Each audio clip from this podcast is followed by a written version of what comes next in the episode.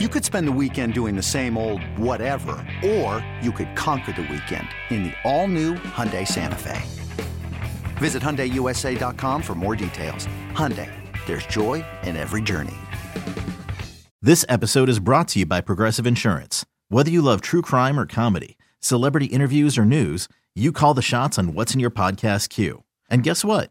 Now you can call them on your auto insurance too with the Name Your Price tool from Progressive. It works just the way it sounds. You tell Progressive how much you want to pay for car insurance, and they'll show you coverage options that fit your budget. Get your quote today at progressive.com to join the over 28 million drivers who trust Progressive. Progressive Casualty Insurance Company and Affiliates. Price and coverage match limited by state law.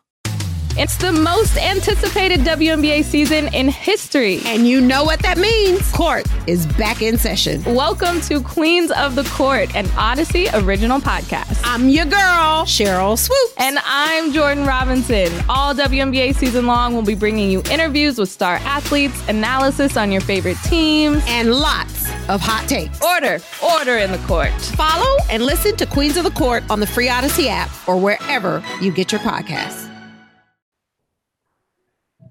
Welcome back, home stretch here on Silver and Black. Today, you are with Moe Moton. He is the national NFL writer for Bleacher Report, also the Raiders columnist at sportsnaut.com. You can follow him on Twitter at Moe Moton, M O E M O T O N. You can also follow me on sportsnaut.com uh, when I write about the Raiders up there and also on Twitter at LV Gully. Do us a big favor. Make sure if you already don't subscribe to the podcast that you do that wherever you get your audio. You can find us, put on the auto download. That way, every time we push a new show, you're able to get it, uh, as well as subscribing to the channel on YouTube. All right, Moe, let's jump into this one. Uh, I know you were busy last weekend uh, covering these games, uh, but the 49ers are heading into, after dispelling the rumor, or I should say, the mirage that was the Cowboys, um, and uh, they're going to go to Philly now to a Philly team that's playing really well. It's going to be a cold weather game. 49ers have to go east. Uh, you look at this one, everybody is on the on the Eagles here. I think the media thinks that the Eagles are going to have a pretty good time. They want to punch the ticket to the Super Bowl already. Uh, Brock Purdy has played well. Again, he shows poise.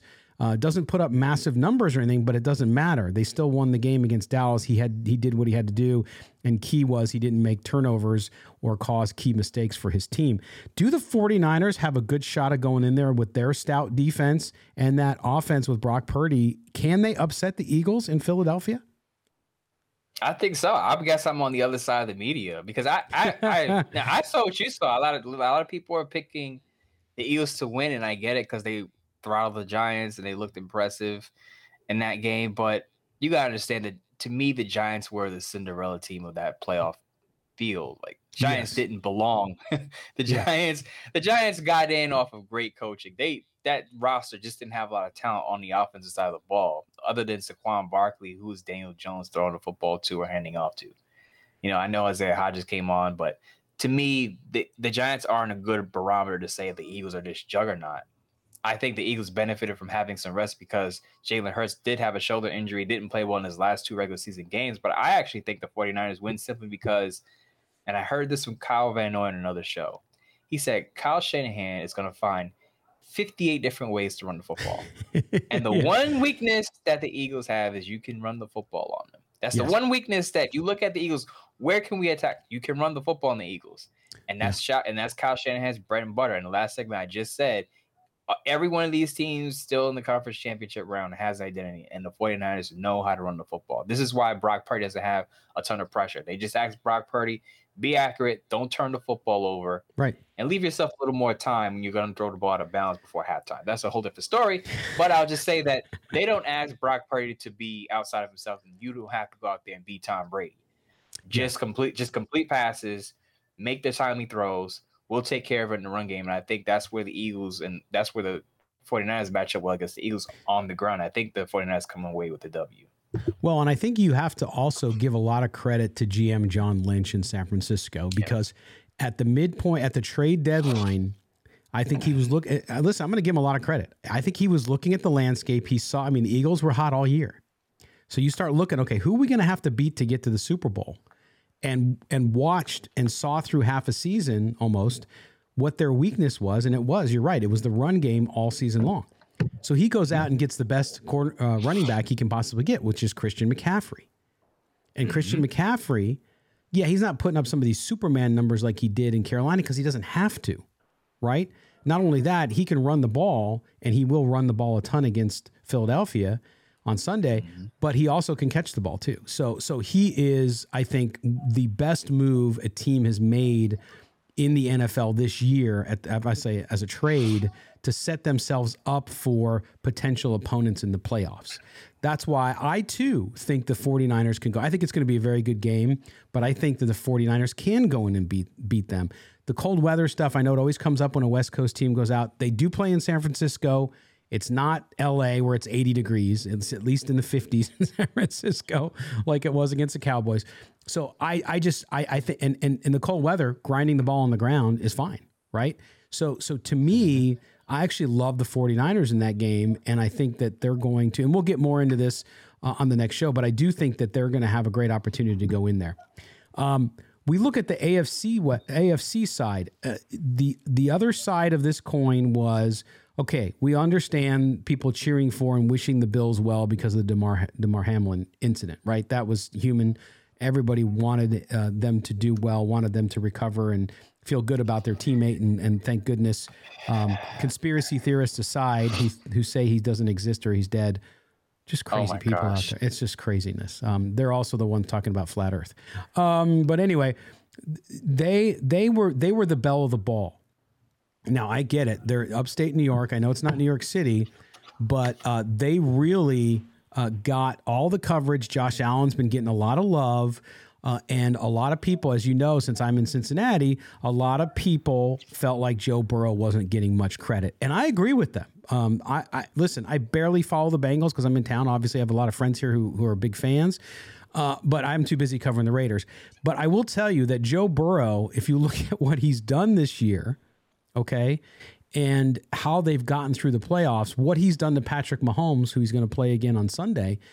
The question is, is this the is are they a team of destiny again? I mean, they are playing well. They went out there, Moe.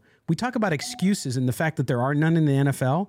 They go out there with three of their offensive linemen out. They're they're on to backups. And they destroyed the Bills in the trenches on both sides of the ball. Someone on this show put out an, a column or did a live show. And you know what that someone said? Someone said that the Bengals would meet the 49ers in the Super Bowl. Yes, I recall. That same person, that same person had the Eagles and the Chiefs also make it to the conference championship round. I don't know who that was, but he well, nailed I'm, the I'm, I'm glad you re- I'm, I'm I'm glad you remembered it was me. no, that was but you, it, of course. It's a, it's a rematch ser- of the 1982 Super Bowl. In all, in all seriousness, I what did I text you and our good friend Kelly Kreiner? The night before the game. Oh yeah, I said that five and a half line is disrespectful to the Bengals. Yes, for, for, a team that is trying to get back to the AFC Championship game, for a team that has now an ascending quarterback, who I believe is one of the top quarterbacks in the league right right now, for a, a star wide receiver, and I get it, the defense doesn't have a lot of household names, right? But as you read, as you read in the in, in the earlier segment, Lou Anarumo has turned around that defense. Top five. So they can get stops. So they can get stops and they can score points. Sounds like there's no way you're going to give me the Bengals at five and a half points. That means they're going to, you know, they're not going to lose by a touchdown or more. It, right. wasn't going to happen. People say, well, the offensive line. Did you not see Joe Burrow take that team with a with a trashy offensive line to the Super Bowl last year? I believe he was sacked 70 times yes. between the regular season and the playoffs. Yeah. 70 times and still got the Bengals to the Super Bowl. So I had, I had no worries about the offensive line because the Bengals know how to get the ball out quick to their playmakers, and I thought that would give the the Bills a hard time. And I trust, and I said this before too. I trust Joe Burrow in critical situations. I don't trust Josh Allen as much. As as time gets away from him, uh, gets away from the Josh Allen Brian Daboll relationship, he get to me. He's gotten sloppier. Mm-hmm. Joe Burrow, on the other hand, has gotten better. He's gotten better. So now yeah. you, you you you look at this matchup. Not to say that Patrick Mahomes is sloppy, but his injury. He has a high ankle sprain. Usually that's a three to four week injury for the most part. The the, the average high ankle sprain, three to four weeks. Mm-hmm. So now you take away Patrick Mahomes' mobility. He has to stay in the pocket. Can't hurt you with his legs as much. you got to give the to me, you got to give the edge to the Cincinnati Bengals. The healthy, they have a healthier quarterback, and they have a quarterback who could still move. Chiefs Yeah, don't have and- in fact, after the after after the Chiefs game, the the opening line was the Chiefs by a point and a half. Now it's the Bengals by a point and a half on the road in Arrowhead. Like you know the injuries playing into that, right? Of course, it has to be. And I have no doubt Patrick Mahomes will play, Moe. Yeah. But how effective will he be is the key. And I had some one of the national pundits, and I'll, I'll keep names to myself, who who absolutely I think probably has posters of Patrick Mahomes all over his bedroom. Um, was saying, well, he doesn't really need that. He doesn't plant like other quarterbacks do. Like, no, you listen. When you have a high ankle sprain, uh, even even Tony Romo on the broadcast uh, on Sunday said, "Listen, um, I had it and I never played. I, I I came back in the game the two times I had it because they you know they tape you up and really they shoot you up too. Um, but then after the game, he said, "Yeah, I didn't play again. I didn't play for two weeks, one time, and three weeks the, ne- the next time." So so it's going to be interesting there. And and the Bengals don't want an easy road, but you're right about Burrow, what he was able to do with that team. And you have Jackson Carman is a good example. Now he had a year less than Alex Leatherwood. Actually, no, they were the same year. So uh, it's a good example. He comes in two weeks ago to sub for an injury for the Bengals, and he was considered a disappointment. And the last two weeks, the kid has been the top rated offensive lineman in the NFL in the playoffs. So it goes to show you the patience. Everybody wanted to give up on Alex Leatherwood. Even I did at times. But sometimes, guys, if the talent is truly there, it just takes a little bit of time. And I think you're seeing that with that Bengals. The Bengals have depth that no one thought they had.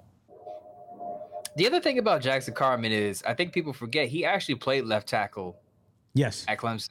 Yeah. So the when the Bengals got him, they tried to convert him to guard. And this Right. is my I, I don't want to get on my soapbox because I know we're running out of time, but this is my thing with the Raiders. What they do so much, coach staff have done, coaching staffs have done this. I get that offensive linemen now are expected to play multiple positions, but if you are playing an offensive lineman at a position that he didn't play in college, there's going to be a learning curve. You cannot be impatient with that type of transition because not every offensive lineman you can just plug in different spots. Some guys are just good at one position. Now that limits their their value to a team, but sometimes you, that's the case with the guy. So Yep. I'm looking ahead here, but the Raiders get a right tackle. I hope it's a guy that has some some right tackle experience. And this is why I've been on Darnell Wright of Tennessee. I think the Raiders should get him in the second round, but I think he could probably shoot up to the first round. But again, I don't want to get off on a tangent. But back to Jackson Carman, they moved him back to right tackle, and lo and behold, he played well. Exactly. Not a coincidence. No, it's not a coincidence. And it goes to, again, I know fans, especially Raiders fans, don't want to be patient because they've been waiting so long. But now with a new front office who has the ability to draft, sign free agents, you have to give them the opportunity. And if you look at the class from last year, what was their their first pick in the draft because they didn't have first second? Who was their first pick in the draft this year? Was Dylan Parham and he was on the all rookie team for PFWA so far, right? Now we'll see what other honors he's able to get if he gets any, but he was he was on the all rookie team. So people who say that Ziegler has not done well, now some of the free agents, I, I get the Chandler Jones thing and all that stuff. I think they were just trying to plug holes, which you got to do that sometimes. You take a risk on somebody, and you hope that they work out, and sometimes they do, and sometimes they don't.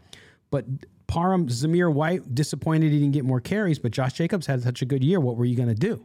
There was just not as many carries, especially early in the year when they did not have the identity with the run and decided not to run the ball. So we'll see. And then Munford too. He's had he's had spots where he's played well. There's a guy you develop. He is a depth guy, right?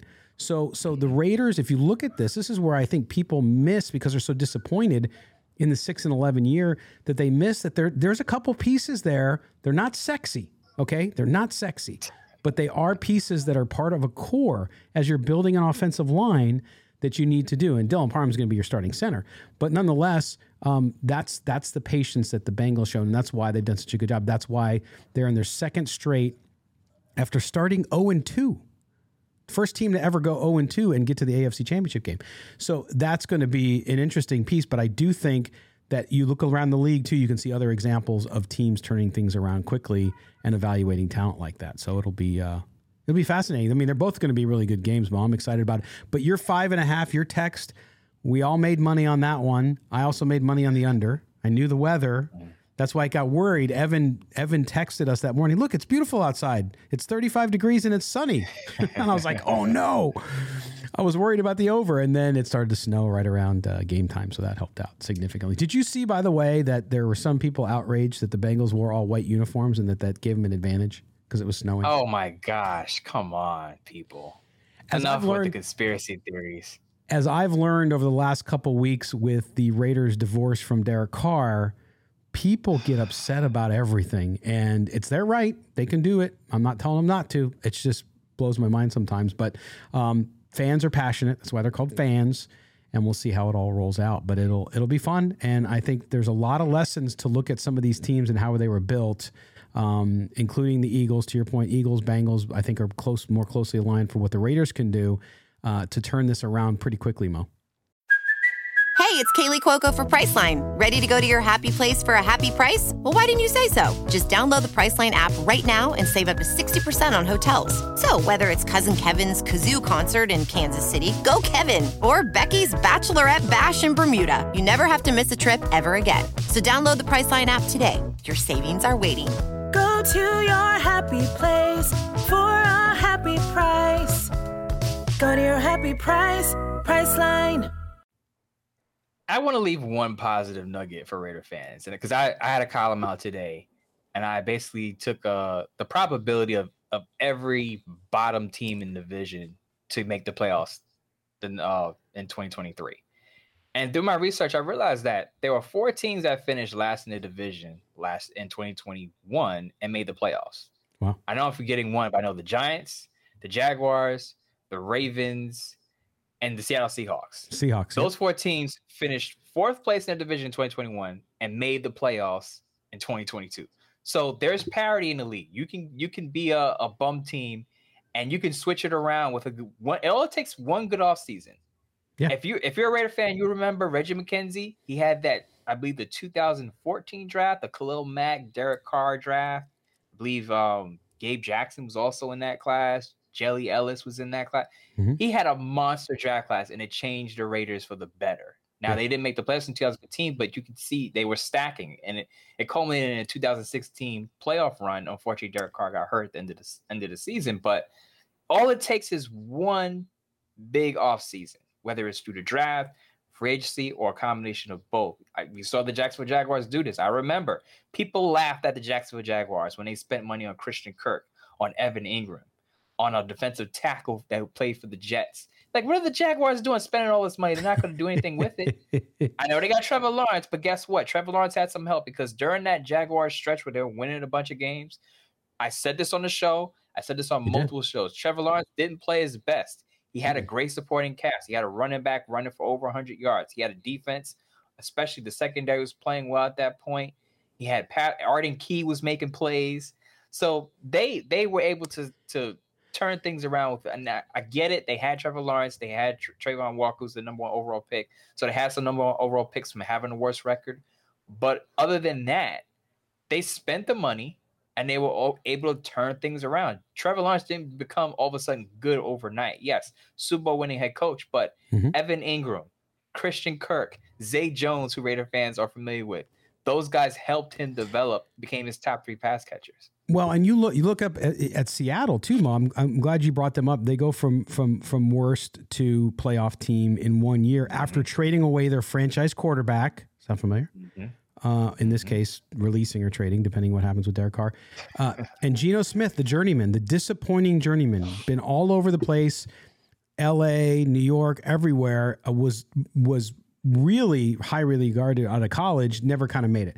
He gets there, but what else did they do? They got to me, which should be one of the rookies of the year, which is their running back. They were able to establish the run and change, which if you know anything about Seattle, even when they were better with Russell Wilson, they always had trouble with the running game since Marshawn Lynch has been gone. That's why they brought him back. Okay. So they get in a running game, and Pete Carroll establishes their identity as hey, we're going to run the ball, and then we're going to let Geno dish it. We got good wide receivers. And look what happened. And so so that's where I that's where I think too, even Raider fans, if the Raiders decide to go the route, and again, I'm concerned like you are with injury, but if it's a Jimmy Garoppolo or somebody like that, with all the other weapons and they sign Josh Jacobs, this team can still do that on offense. They can take the model that you saw in Seattle, who had a great draft on defense, drafted a good running back, and really turned it around fast. And the other thing they did, they drafted two tackles who started. Yes. Charles Cross and Abraham Lucas. So they they built it from the inside out. Mm-hmm. And they and they made sure and they had a, a quarterback at Geno Smith who knew the system and they fit the system around him, which goes back to my earlier point. Fit the system around your quarterback, protect him, mm-hmm. build mm-hmm. your team inside out. That's just my philosophy. And the, you got to strengthen the, the offensive line and defensive lines if you want to win football games. And now they're in the position because they traded Russell Wilson when they did.